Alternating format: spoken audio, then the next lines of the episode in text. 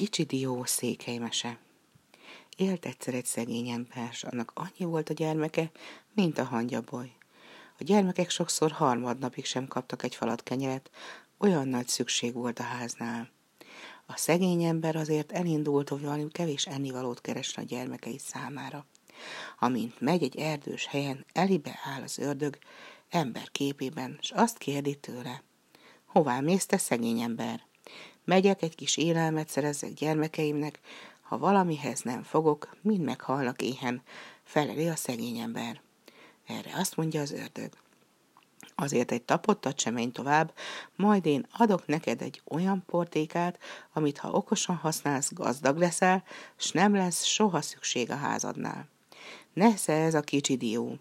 Ennek az a tulajdonsága, akármit parancsolsz neki, mindjárt meg lesz egyszeribe. De hát én azért neked mit adjak? kérdi a szegény ember.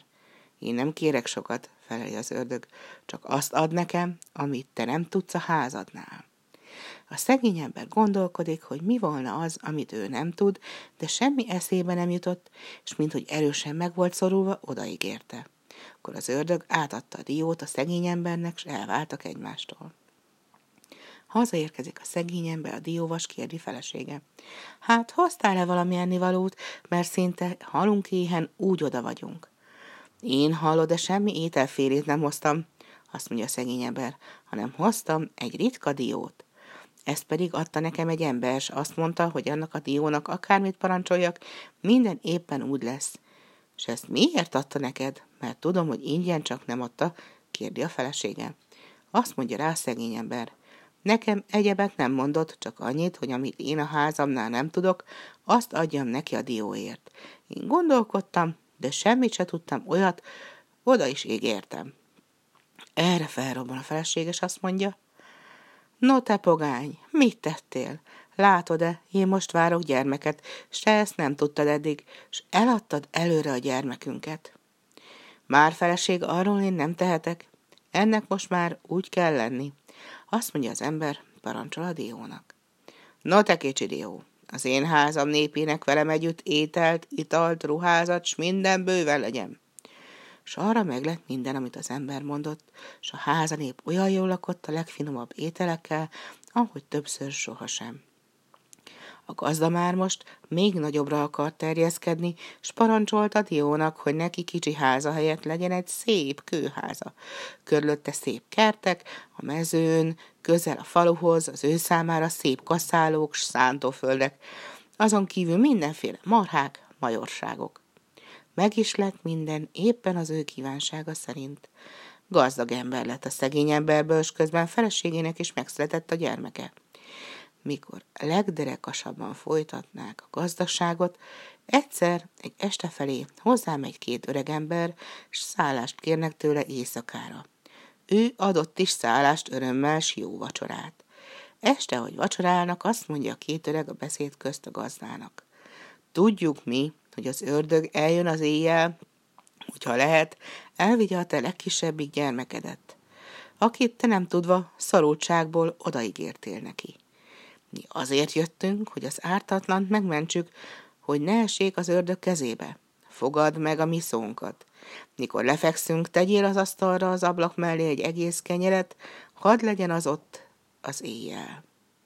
Gazda az asztalra teszi a kenyeret, s azzal lefeküsznek, s elalusznak, mind a hányan voltak. Mikor legmélyebben aludnának, egyszer éjfél felé, kín az ablak alatt megszólal az ördög, s azt mondja. Hallod-e? Házigazda.